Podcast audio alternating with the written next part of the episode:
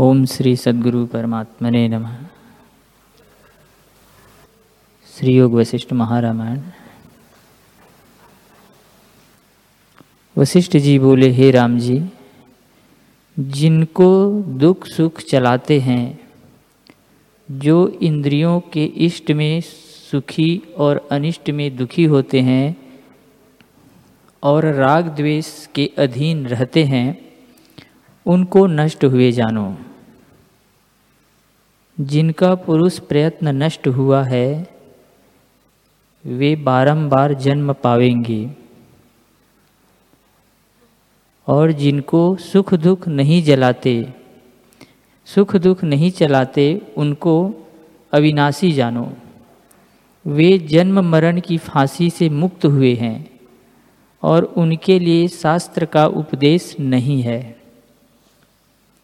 हे राम जी राग द्वेष तब होता है जब मन में इच्छा होती है। और इच्छा तब होती है जब संसार की सत्यता मन में दृढ़ होती है। मनुष्य जिसको असत्य जानता है, उसको बुद्धि नहीं ग्रहण करती और उसकी इच्छा भी नहीं होती।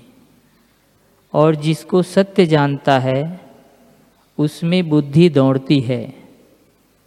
हे राम जी, अज्ञानी को संसार सत्य लगता है, इससे दुख पाता है।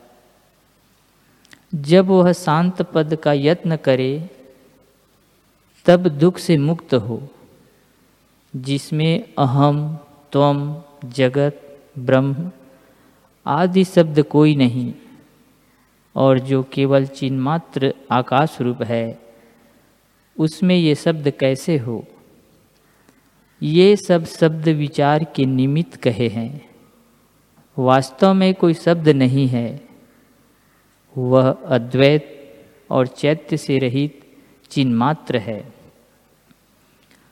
जब सब शब्दों का बोध हुआ, तब शेष शांत पद रहता है। इसी से उसे आत्मतत्व मात्र कहा है। यह जगत उसी में भाषित होता है। इस जगत में जहाँ ज्ञप्ति जाती है, उसका ज्ञान होता है।